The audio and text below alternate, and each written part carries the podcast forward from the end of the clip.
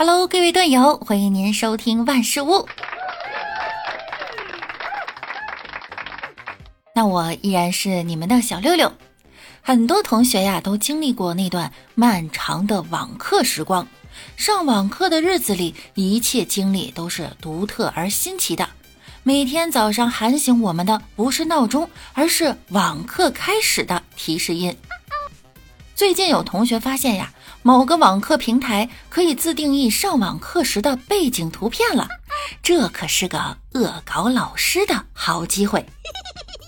整个平台研发出了一个新功能，就是让大家上网课的时候自定义背景画面。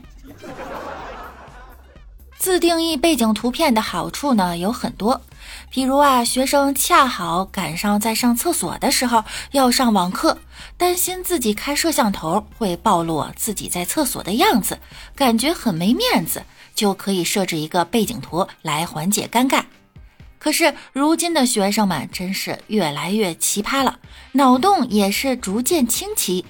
原本是用来给大家救急的自设背景功能，竟然被同学们玩出了花样。而与网络世界脱节的老师们呀，就成了这群同学们的第一批受害对象。在毫不知情网课还可以换背景的情况下，有的老师点开学生的摄像头，发现了一个从未有过的画面。这位男生正坐在课桌前上课，背后却有一个中年眼镜男的形象在虎视眈眈。于是老师顺理成章以为这个背景是孩子的父母在陪伴上网课，还特意夸奖了这位同学的家长。但实际上这就是学生故意恶搞老师的。这个背景图里的眼镜男呢叫杰哥，是个网络红人，那句经典的杰哥不要就是从这里出来的。可惜老师还被蒙在鼓里。恶搞老师的人还大有人在，比如下面这位同学假装自己人在叙利亚，在战火纷飞中上着网课，估计老师在另一边一定是一脸懵逼的状态吧。除了在叙利亚上课的，还有同学直接把上课现场搬到了紫禁城。别的同学都老老实实坐在家里上网课，只有他在黄色龙椅上认真听讲。好家伙，不知道老师这心里要承受多大的折磨呀！每天打开电脑屏幕，永远不知道自己的学生在哪儿上课，永远也不知道学生可能要扮演什么角色。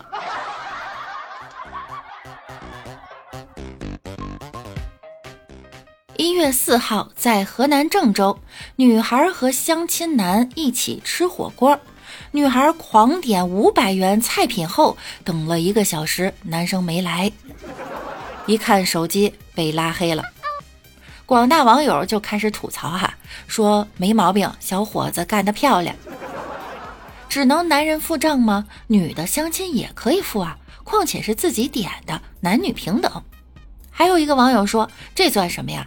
我以前就相亲一个女的，也是点了好几百。其实呢，几百块钱无所谓，全部点的都是她爱吃的。然后吃到一半呢，我叫我哥们儿给我打电话。然后我就说我出去挪下车，然后就跑了，没回来过。之后就被那个女的全程追着找骂，那种感觉老刺激了。这女孩可能不是去相亲，只是去混口饭吃而已。这有没有人过年让我混2顿饭呀？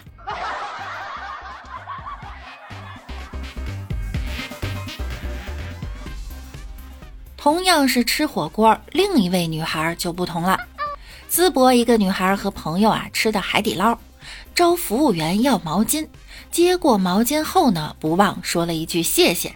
就这句谢谢引起了阿姨的好感，当场和女孩互加微信，要把女孩介绍给自己的儿子，让女孩当自己的儿媳妇儿。最后呢，因为儿子年纪太大，所以呢就没成当好朋友了。阿姨真是无时无刻不操心儿子的终身大事啊！有网友说，已经在劝我妈去海底捞上班了。阿阿姨在海底捞为儿子海底捞。有网友说哈，如果这阿姨不是服务员，而是老板，那就什么都合适了。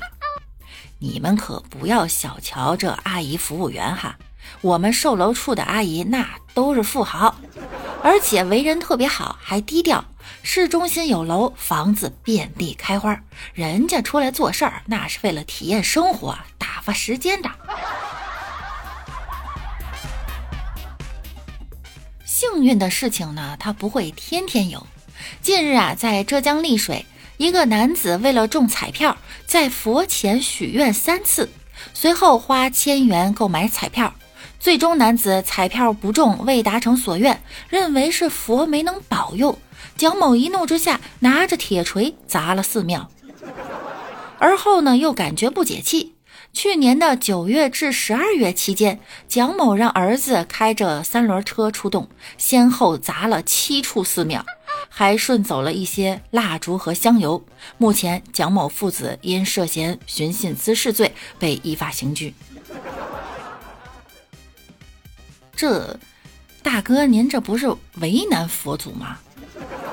每天不知道多少人要在佛祖那儿排队办这业务啊，就算是保佑你的话，你也得慢慢等啊，别急。再说了哈，佛连自己都保佑不了，他自己都没有算到自己今天会被人砸得稀巴烂，他还有什么能力来保佑你中奖呢？啊，佛保佑你平安就已经不错了，还保你发财的话，那全世界都是和尚和高僧了。佛曰：命里有时终须有，命里无时莫强求。下面这件事儿呢，好像是冥冥中注定的。近日，美国一名女大学生走红网络，在确诊新冠后，她拍摄了一段视频庆祝，声称自己3年感染了3次，是全世界最幸福的女人。据媒体报道啊，在拿到检测结果后，这名女大学生迫不及待地在车里拍摄了一段视频，向大家宣布自己再次确诊的消息。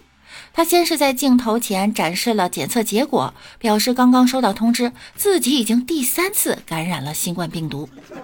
随后她便双手一拍，欢呼道：各位先生女士，我真是世界上最幸福的女人。没错，就是我成功确诊新冠了。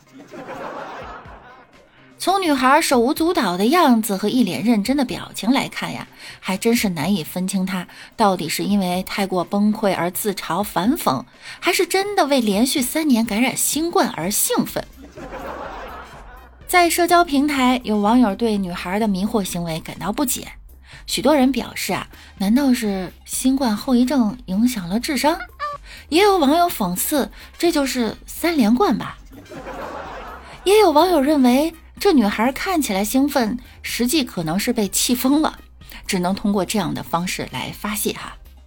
上面那位求佛的老哥，你看看人家啊，看淡生死，快乐人生，这才叫高境界呢。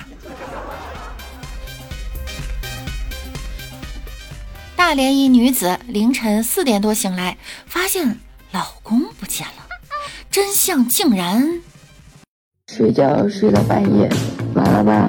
我这一看枕头还在，人没了。问题是都4点多了，我一回头，哎妈呀，掉缝上一只！哎我天，你说谁这个解释？哎我天哪，这咋掉下去自个儿都不知道啊！啊，起来睡。嗯。哎呦妈，这喊哪了？我天妈呀，起来呀！哎呀妈呀，掉缝里了，笑死我了。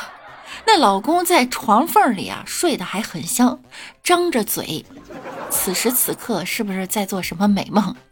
有网友说呀，会不会是你半夜给踹下去的，你自己也不知道啊。着实很羡慕这样的睡眠质量，梦中一定是在梦哈，被媳妇儿绑起来不让出去喝酒，名副其实的夹缝中求生。好了，本期絮絮叨叨的节目就要在笑声中结束了哈，感谢您的收听，记得要点击我们的订阅和关注我，那我们明天见喽，拜拜。